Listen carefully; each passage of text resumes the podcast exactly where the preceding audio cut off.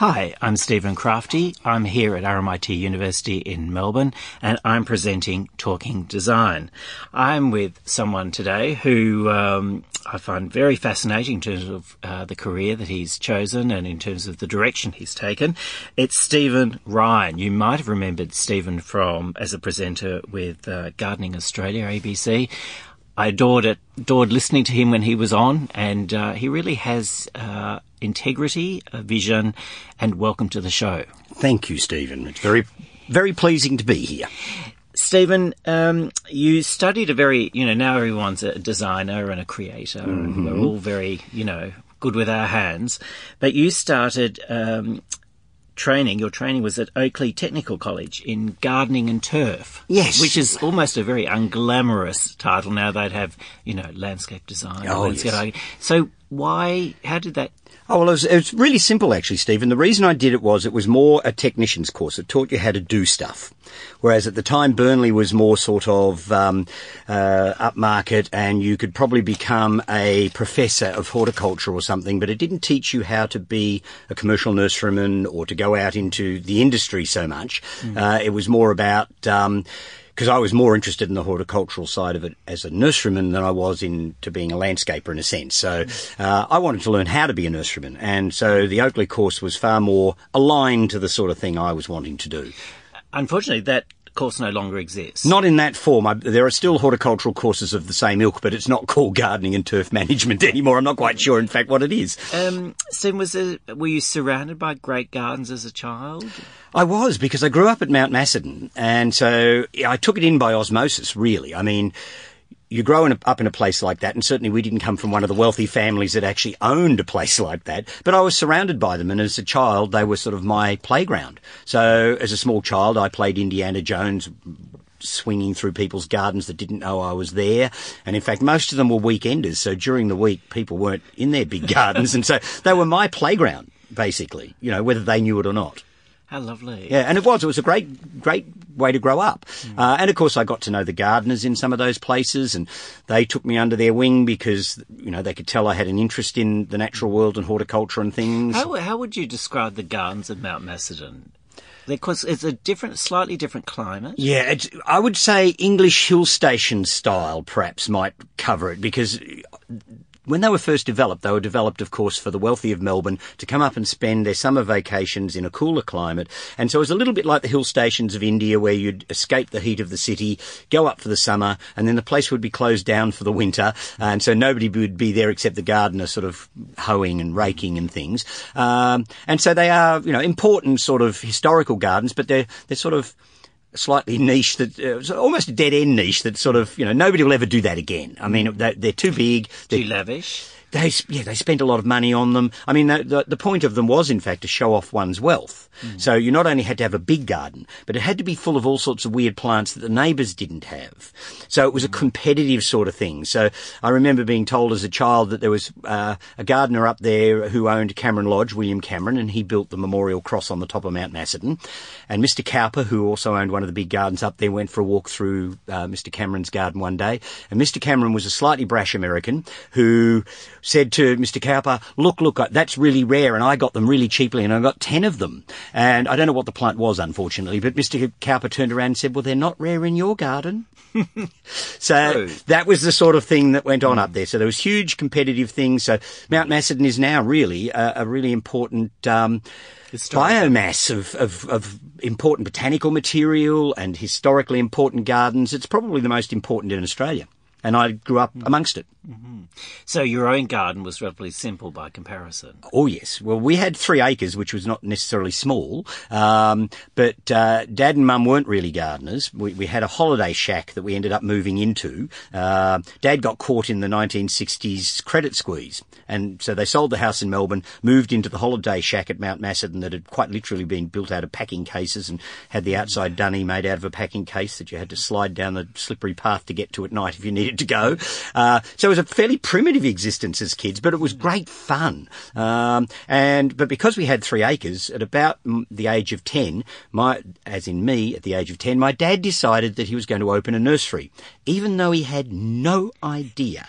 He didn't know a dahlia from a dandelion. But why a nursery? Because he had three acres of ground. so you had to find a way to use it. And so for dad, you know, Mount Macedon, good climate, let's open a nursery. So he started buying a few things from some of the Dandenong nurserymen and uh, built a greenhouse and some shade houses and all that sort of thing. So really our garden at Mount Macedon actually turned into a nursery. And that's what really happened. And so from the age of 10, I was exposed to the world of horticulture and virtually took over because I got so excited as soon as dad started this. I thought, my God, there's this whole world to learn about, uh, and these plants are really interesting. And so I was a sponge, and I was just taking it all in from the age of ten.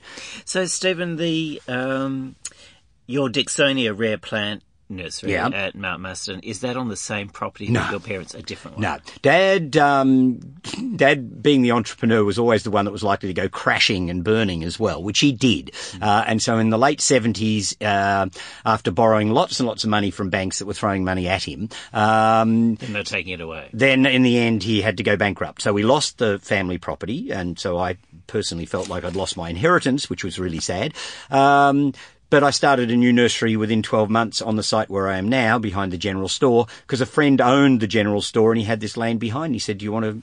Stay because I wasn't going to leave Mount Macedon if I could avoid it. I'd been there from the age of six, so uh, it was my home. And so I started Dicksonia Rare Plants in 1980 on the site I am now. What's so interesting is that I think, and you'll probably agree, nurseries have become very boring. The plant selection is really quite ordinary. Uh, As a, a, a- garden lover myself, I've been very disappointed with just the standard things that you can buy. It's just, it's so sad. I think, well, you know, want to buy something, but there's really nothing there to buy. No. You, you know, I'm not into that box hedge look Mm. or the iceberg roses. And uh, I, I desperately sometimes go into some of these nurseries and I think, well, who's your market? Mm. Um, but then I look around and I see what people plant in their gardens. I say, oh, well, that's the market. Yeah. But your your nursery is quite different. It's really uh, a laboratory, and it's it's quite magical, um, quite unusual. You have very rare plants. It's it's about exploring things.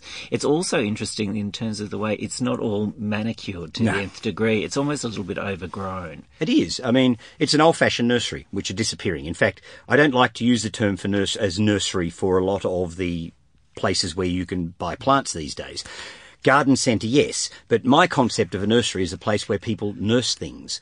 And in garden centres, they buy things in, flog them off, make their money. They could be selling cars or soap suds. It really wouldn't matter. Uh, a nursery should be somewhere where plants are being nurtured and grown and, propagated, and yeah. propagated. And I do a lot of my own propagating because I can't source a lot of the things I want to sell from anywhere else. So I have to do a lot of my own propagating. Uh, and the idea behind my nursery is, in fact, to offer people something different. I get so annoyed when you hear on radio some boffin on the radio uh, is talking to some poor dear thing that needs help, and they say, "What should I plant?" And they say things like, "Well, walk around the neighbourhood and see what everybody else is planting. That's bound to work." Mm. And in one sense, they're perfectly correct. It is bound to work. In the conditions, Yeah, but it's not inspiring people to get excited by gardening and to do something different. And for me, that's what gardening's all about from the nursery side of it through to my own garden and even to the advice I give clients that come in. I always say, well, you can, you probably can't afford to have a Picasso on the wall, at least an original. You probably can't have a Lamborghini in the garden, uh, parked out there, but you can certainly have a plant that all your neighbours haven't got. And it's not going to cost you the earth. And in fact, if it doesn't work, it doesn't matter because you can always recycle things and mm. plant something new and create a gap if you get bored. So a garden should be an exciting place. It shouldn't be a piece of outside design in a way, mm. you know, sort of like a, an interior that's gone out.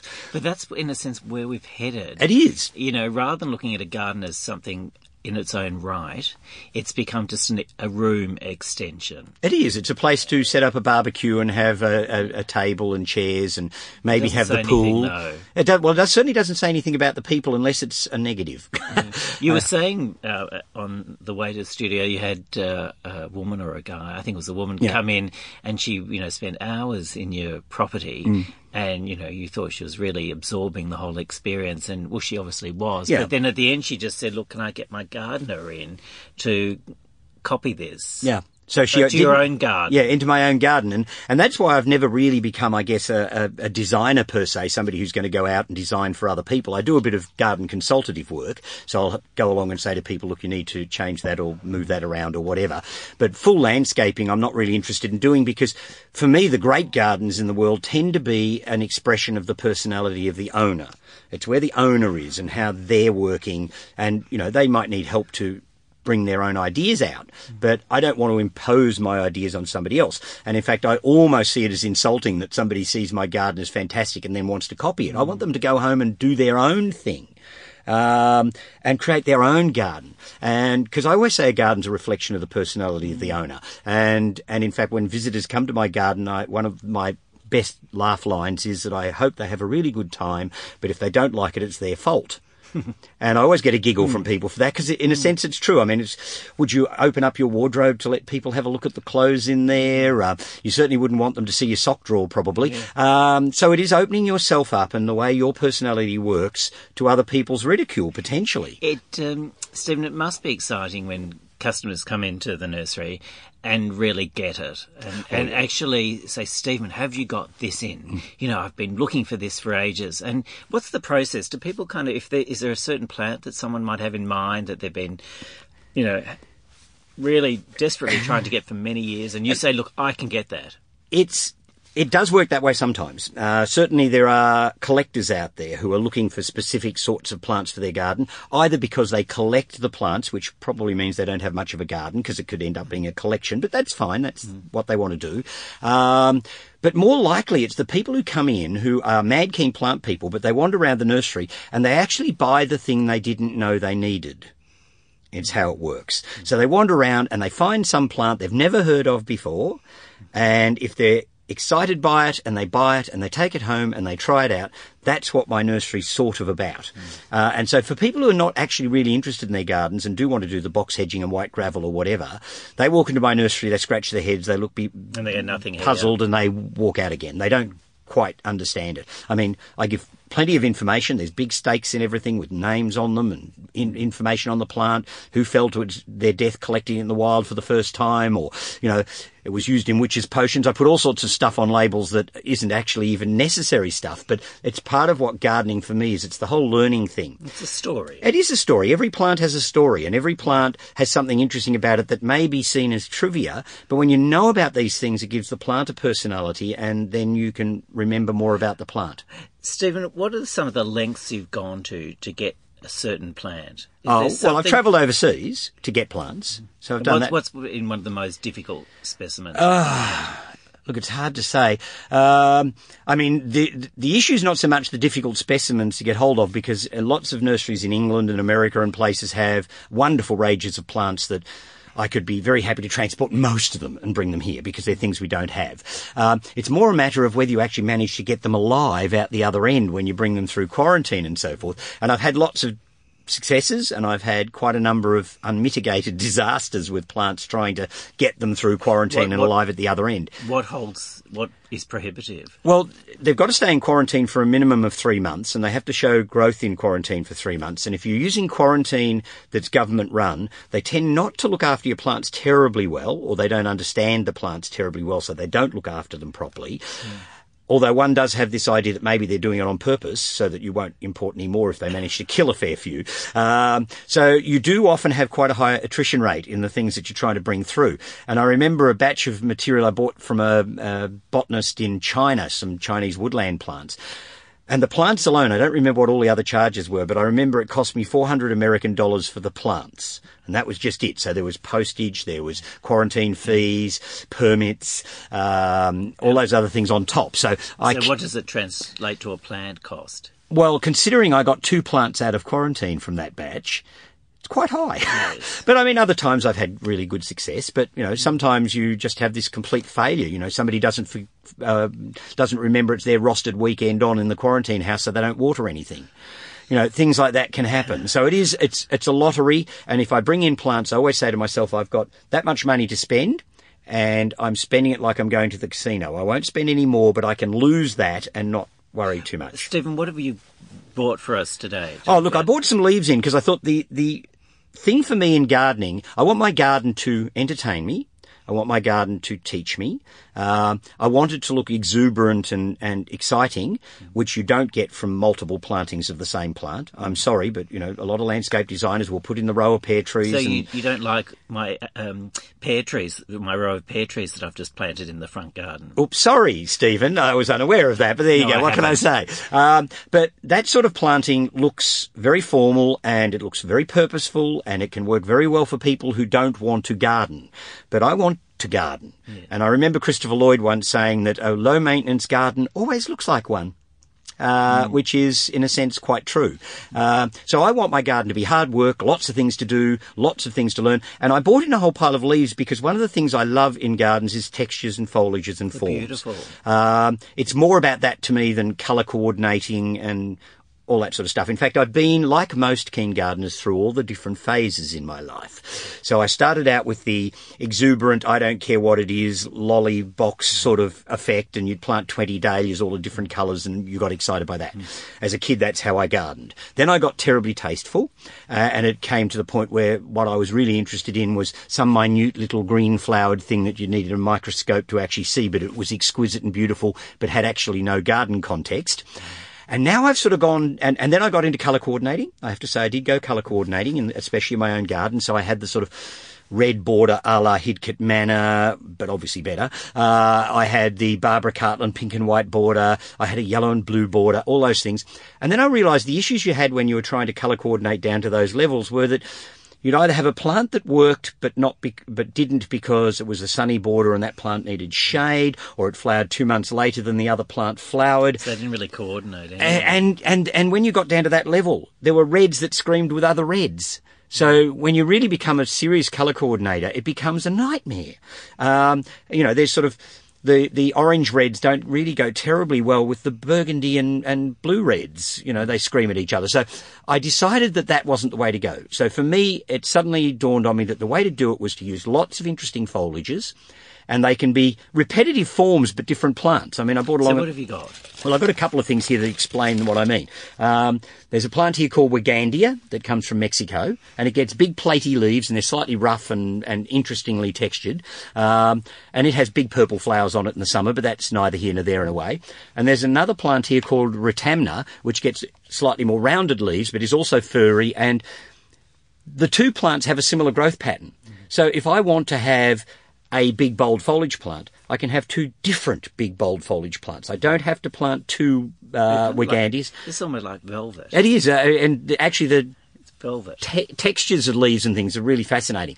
Um, so I can get big bold leaves to give me that tropical exuberance. And of course, living at Macedon, it's far from tropical, but I want a tropical look. What have we got here? Well, that's a Japanese rice paper plant, Tetrapanax, and that's a baby leaf. I, I didn't have room in my bag to bring you a big leaf, but that can get a leaf nearly a metre across. Wow. And it has a single stem virtually that comes up, and then all these leaves sit out on the top of it, and the plant itself actually suckers. So another one will pop up a couple of feet away, or a metre or more away, uh, and so you end up with a drift of them, and you just pull out the ones you don't want, and so that ties the garden together in a way. This doesn't flower. It's just the It leaf. does get flowers, but they're not important. Yeah, and a lot of these things, it's not important. The Well, look, what's so lovely about this one is it almost looks like origami. It's It does. folded. It's- Yeah. Each leaf looks like it's been pressed and Yeah, folded. It's a beautiful leaf. Um, and in fact, it has, and again, it has an interesting history. It's called a Japanese rice paper plant because they used to use the uh, pith out of the stems to make a paper that they made um, paper flowers and things out of in Japan and exported them all over the world. Um, and when you know something like that, it just makes the plant that much more interesting. So, you know, so for me, that's sort of what m- matters. In fact, you know, there's another lovely big platy leaf here, and that's an ornamental tobacco. Um, Nicotiana nightii, and I had its flowers here. Oh, there they are. It has these weird little green flowers, but lovely foliage. So And again, it's the feel of the plant. Yeah. It is almost like a fabric. It is. It's beautiful. And so the flowers are pretty, but the flowers are not the point. And so what I've come to in my garden now is I want an exuberant planting of all sorts of interesting foliages, textures and forms with flowers. But the only way I colour coordinate now is that I use pastel colours in certain areas and I use strong and primary colours in other areas.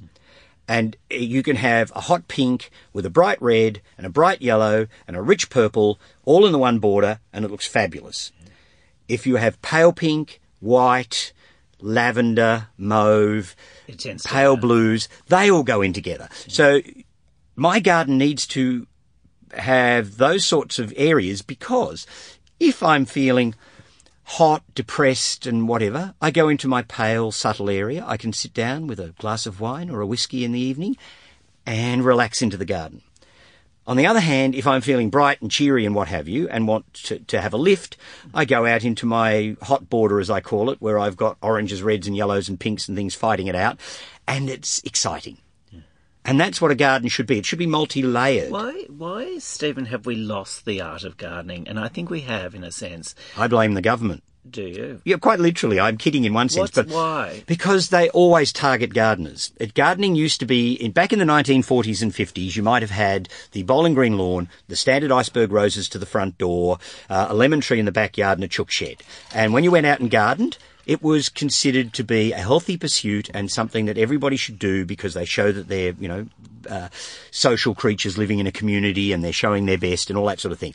And at the same time, they were spraying DDT, arsenate of lead, uh, all sorts of nasty chemicals all over the place To tame the garden. yeah, to tame the garden. But it was seen as, as perfectly morally justifiable to do all those things. Now gardening has become a moral minefield and people are just frightened to move into it. You've got the government saying you shouldn't water green things because it's immoral wasting water on them. So the first person that is hit by water restrictions when they come in is the home gardener. Which I find ridiculous. You can have 10 children and be washing nappies every day and, okay. and that's okay. But you can't go out and water your plants. I think that's outrageous and it, and it really annoys me beyond belief. Hmm. Then you have these mixed messages because one government body will say don't water, so plant things that are drought tolerant. Then you have another government agency, particularly the Department of Primary Industry, who will tell you not to plant things that don't need watering because they're the very plants that could go feral.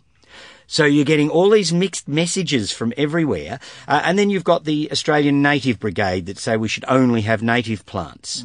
And, and so they make you feel, uh, morally degenerate because you plant something that comes from Mexico.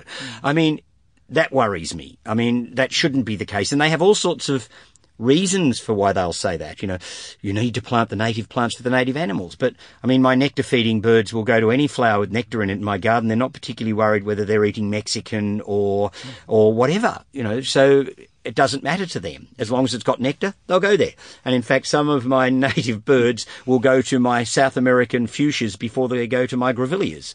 So there's, I don't think there's any arguments that you can hold up to So say that we should be doing just native. So, Stephen, you think government's one, Yeah. one issue. Yeah. What's another one? Well, another another issue is, in fact, we've touched on this earlier, is the fact that the nursery industry is growing to the market, not creating the market that they want. Playing it safe. They're playing safe. They they grow the things that they know will sell from a nursery without anybody needing to explain them. Therefore, you don't have to have qualified staff to explain plants to people. Uh, people can walk in and they'll see that potted cyclamen in flower and pick it up because it's sort of a plant they can understand. But if they walked into my nursery and saw a rare alpine African violet relative from the hills of Bulgaria, which I can actually sell them, um, it's no harder to grow than the potted cyclamen. In fact, probably easier. But they don't understand the plant. It would never sell in Bunnings. It would never work in the general garden centres. It would just sit there till it died. And so the nursery industry is not encouraging people to experiment. They're encouraging people to buy the things they're already propagating.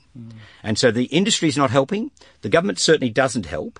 Uh, and a lot of, you know, sort of quasi sort of organisations out there all have their own barrows to push. You know, there's the native groups, there's the permaculture groups, there's the land care groups, there's uh, all sorts of groups that all have their own particular barrow to push and they're not necessarily engaging with gardeners as a whole and saying, yes, you can have a peony if you want one. Uh, and there's no reason why you can't have a grevillea if you want Is, one. is the other problem, Stephen, that people have become very impatient?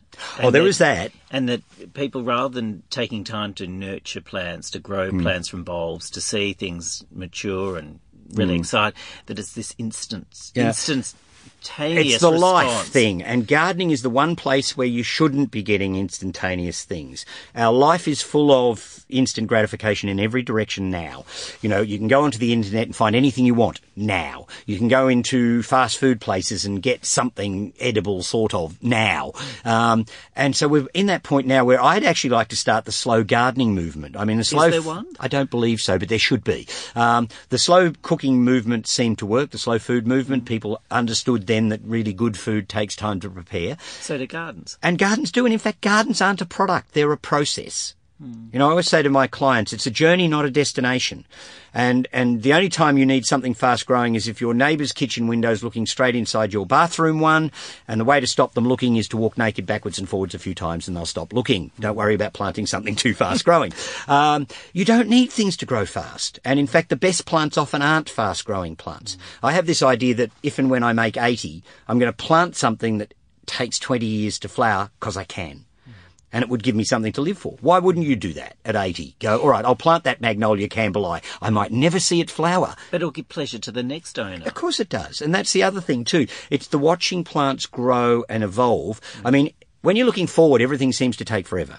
But if you've been in a garden a few years and you've been planting and feeding and watering and caring, and you look back over the last few years you've been in your garden and you look at how much things have grown, you go, my God, you know, isn't that fantastic? I've got this tree that started as a stick, you know, and, and that's what it should be about. You don't go out and buy the pretty pre-made tree. Mm. You plant one and you enjoy and watch it grow. Mm. And the faster a tree grows in general, the quicker it dies too. So if you're going to put in quick growing, hardy something or another's, then You'll see it disappear. you'll see it disappear. So why not plant something that you can just watch grow into beautiful old age? And many pl- plants, particularly many trees, do in fact, with time, grow into magnificent old age. I mean, we never do, but the trees can. Um, and so they develop uh, this wonderful character and form. I mean, just think about old olive trees and old mulberry trees and Stephen, um, you worked as uh, presenter, host for Gardening Australia for three years, Yeah. a significant amount of time,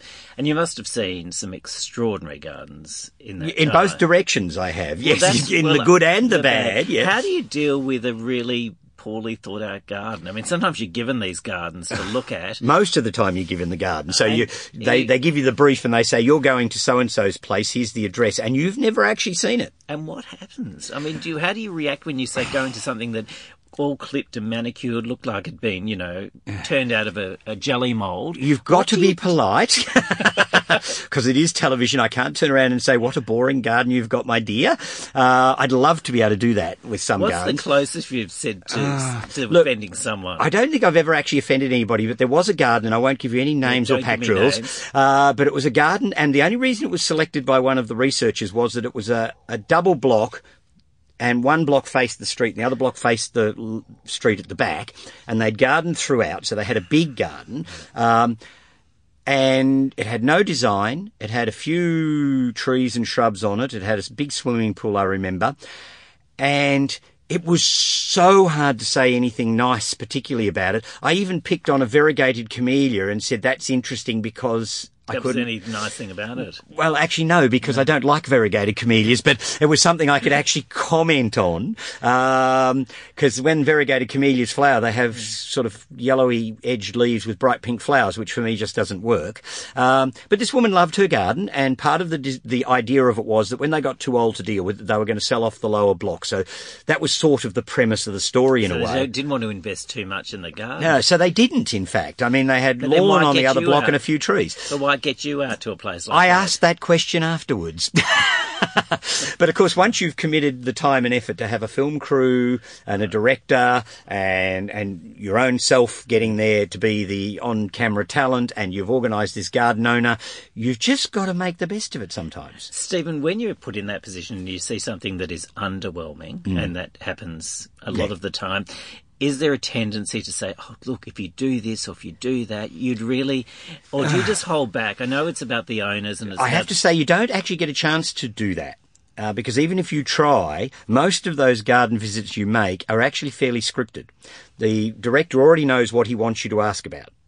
So he will have a list of questions that he thinks you should ask. I remember being in a garden at one stage which was again, it was a biggish suburban garden. It was in one of the leafy suburbs of sort of east eastern Melbourne. And it was a very pleasant garden, but it wasn't an exciting garden in lots of ways, but it did have a few exciting plants. And I wanted to hone in on the plants because he had a few things that were really interesting. And there was actually a story I could, I could run off it because there was actually three things in the garden which are known as monocarpic plants that grow for several years, flower, and then die. And the owner didn't realise that he had plants that were going to die when they flowered. In fact, one was coming into flower as we spoke. Uh, and he had no idea about this. And I thought it could have been a really interesting story, but see- they, but they'd already gone off where they wanted, or they'd gone on with their storyline of what they wanted me to say. So it was just one of those things that you just, you, I mean, towards the end of my tenure there, I mean, I know that they were getting ready to move the next guy in because they already had him in place.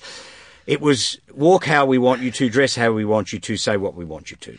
Is that do you, do you think that's become uh, indicative of the broader media scene now? Oh, look, I think it has to a large extent. I There's mean, not enough self-expression. No, and most of the people who are the front people, like me being the host of Gardening Australia, are not given the credit for knowing enough to take everybody beyond their own knowledge. So I have to, I had to at the time, if I had a storyline I wanted to use, I would have to get the uh, producers okay for this storyline. Now, the producer, instead of going to the researchers and saying Stephen wants to do cloud pruning or whatever, and I don't know what that is, um, is it a story that we could run with? Would it make sense? He would just say, I don't understand cloud pruning. You're not doing it. I think that's a problem. And it is a problem. They should, you know, if you're going to hire somebody for their talent and knowledge, then you actually should use it. And so I have to say, towards the end of it, the program was just using me as a walking head.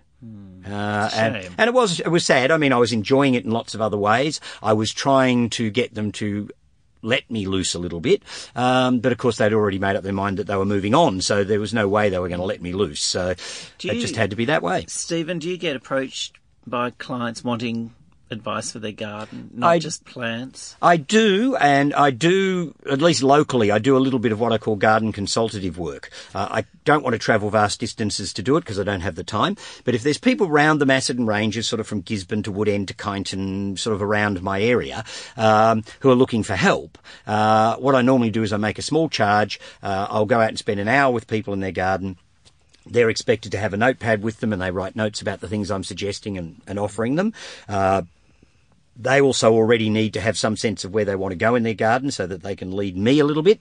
So if they want to spend a lot of time or they want to spend little time or they want to put in a swimming pool or a tennis court or other things that they might want to incorporate that aren't there yet, as long as I know what might be going in, then I can give them advice on how to lay out a garden and also to give them a sort of a sense of, of a sense of continuity, a theming sort of idea, you know, what way to go, you know, what group of plants might work well for them that could in fact become a motif through the garden and uh, all that sort of thing. What, Stephen? What do you think are some of the common mistakes people make in their gardens? Is it overplanting? Is it just um, I don't believe in over, uh, that overplanting is ever an issue as long as you're strong enough to then deal with it as time goes on. So overplanting is actually a good thing. Well, in lots of ways, it's good for your local nurseryman because I can make a few extra dollars, which is quite good. Um, but I don't like to see bare ground. So I'm actually an inveterate overplanter myself. So I don't see overplanting as an issue as long as you're prepared to be strong enough to deal with things as plants mature and change and things get wiped out because they get smothered and what have you. Uh, so an overplanted exuberant garden I can live with, but the, th- the interesting part about gardening is one of those clipped box hedgy type gardens is quite understandable. You can get Jim's mowing in to deal with it. Um, the hedge needs trimming, you can tell. A really exuberant overplanted garden, on the other hand, it's very hard to keep it looking that way without ending up clipping everything back within an inch of its life. And so to actually make a garden look like nature put it there is one of the hardest things you can possibly do mm. because you've still got to keep control, but you don't want control to be seen. Mm-hmm. And creating a garden like that is very, very difficult. You, uh, I mean, it's almost something that has to be intuitive in a way, uh, because you've got to be able to walk around and see where something might need to be pruned back, and in fact where to prune it back to, um, to see that something is now getting choked out and actually needs to be removed, uh, whether you need to lift a canopy up to get some more plants underneath because we're always wanting to put more things in.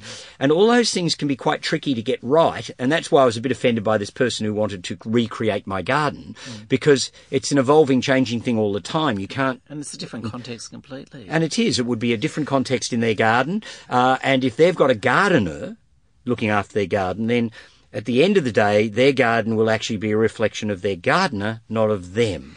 Stephen, as a leader for a, a, tourist cultural company called Australian Studying Abroad, I know you do tours overseas. Yeah. What would be some of the great gardens in the world? What would you consider to be? Oh, it's nearly always not the great big well-known ones that really catch my attention. I mean, I can't stand Versailles.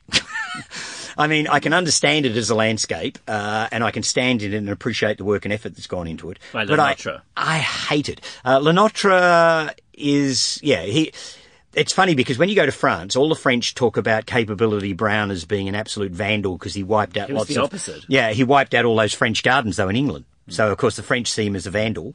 Um, and, of course, the English hate Le Nôtre because he imposed all that dreadful formality on them. And so they saw him as someone that you wouldn't want to have as a, as a garden designer. So I find that sort of. And so what do you find just the whole thing too controlled? It is. I mean, that was the whole point of those French gardens anyway. It was to show control over mm. nature. And, and for me, that's not what it's about. For me, it's engaging with nature and bringing it into your setting and not trying to replicate nature, but but have a sense of natural exuberance and, and, and things get so going would, mad. What would be a great garden that you saw? Uh, look, if I was going to take people away to look at gardens, uh, they would be personally owned gardens that have had the a life's experience of a garden owner. And one of them sort of comes straight into my mind is places like Great Dixter in England that was Christopher Lloyd's garden.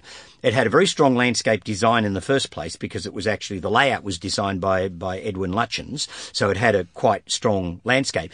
But it was then superimposed with Christopher Lloyd's own personality, and it became his garden. Even though you could see the the Lutyens bits there, and and and the way it was laid out was all terribly Lutyens, but it was a real plantsman's garden. And in fact, I had to go back to it two or three times before I understood it.